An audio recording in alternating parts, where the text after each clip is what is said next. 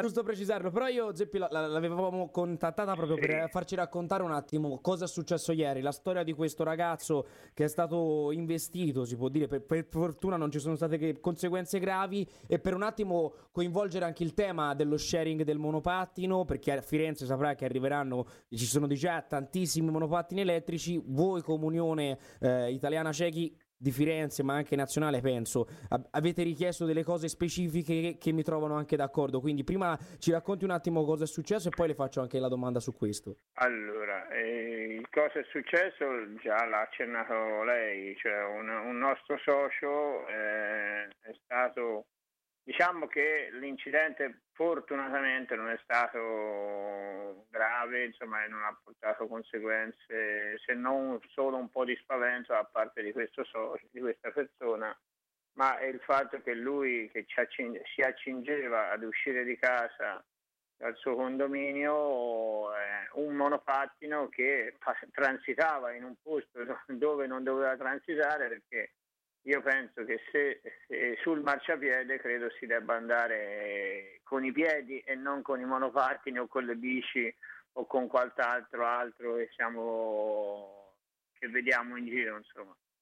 E questo monopattino chiaramente l'ha, gli, ha, gli, ha, preso il bastone insomma, ecco, quindi gli ha lanciato via il bastone ma eh, fortunatamente con un con riflesso lui chiaramente si è spostato un po' indietro e, e ha, si è salvato, si è salvato lui e si è salvato soprattutto anche la persona che era su questo monopattino eccetera. Ecco, Tutto questo eh, su questo io, io volevo eh. proprio portare l'attenzione, ovvero eh, serve innanzitutto maggiore controllo anche di chi utilizza il mezzo, perché tra un po' con questo sharing ci sarà, cioè chiunque potrà prendere il monopattino anche se non è suo, paga una certa cifra, ci sono già le cifre, eh, uno prende il monopattino e lo utilizza. Abbiamo sentito poco fa i contributi del nostro Armando che hanno dimostrato come diversi utenti del monopattino non sappiano le regole e voi comunione chiedete ehm, un sistema di eh, rumore eh. artificiale, le Audible Vehicle Alert System, in modo che il mezzo comunque sia in movimento sia segnalato, giusto? Allora, certo che sì, ma tutto questo perché? Perché per una persona che non vede o una persona che vede poco, eh, eh il, il, suo occhio diventa le, diventa le orecchie, quindi l'ascoltare, sentire il rumore, quindi ecco, la macchina una macchina normale, diesel o a benzina, eccetera, eh, fa un determinato rumore e quindi la, la percepiamo e sappiamo dov'è e che, che, cosa sta facendo, se si sta muovendo, eccetera. Le bici elettriche, eh, anche le macchine elettriche, eccetera, sono dei, dei pericoli per, per, una persona che non vede o che è una persona che vede poco. Perché? Proprio perché non fanno rumore. Ora, eh, ne, negli anni, anni addietro eh, questo discorso è stato un pochino eh, emerso proprio con le macchine elettriche perché avevano poco, eh, poco rumore insomma e quindi gli è stato credo che per legge devono montare un dispositivo un segnalatore eccetera. Stessa cosa si può pensare su monopattini o sulle bici un qualche cosa che possa essere percepibile in maniera tale che eh, perlomeno quando ci muoviamo sappiamo cosa abbiamo intorno e che cosa stanno facendo quelli intorno a noi, eccetera.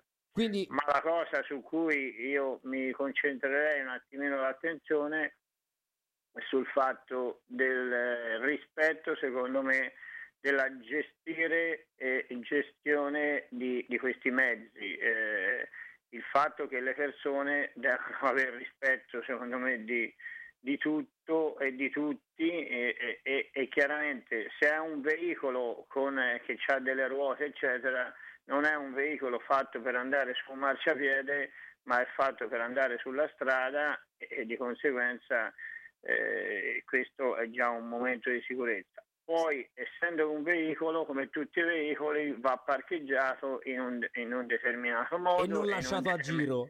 E non lasciato chiaramente a giro eccetera. Perché ci sono perché ben vengano queste cose. Credo che stamani mattina su diversi radio su diversi giornali il sindaco parla del, della città verde insomma eccetera quindi del, dell'abbattimento del, del, del dell'inquinamento, eccetera, e, que- e, questi mezzi elettrici, eccetera, sono eh, una buona fonte proprio per... per eh, incentivare, per diciamo, la città green. Cioè, la esatto. città green. Però Io... dobbiamo anche incentivare il fatto che il rispetto, secondo me, delle regole, perché questo qui è quello che, che di fatto la, l'associazione chiede.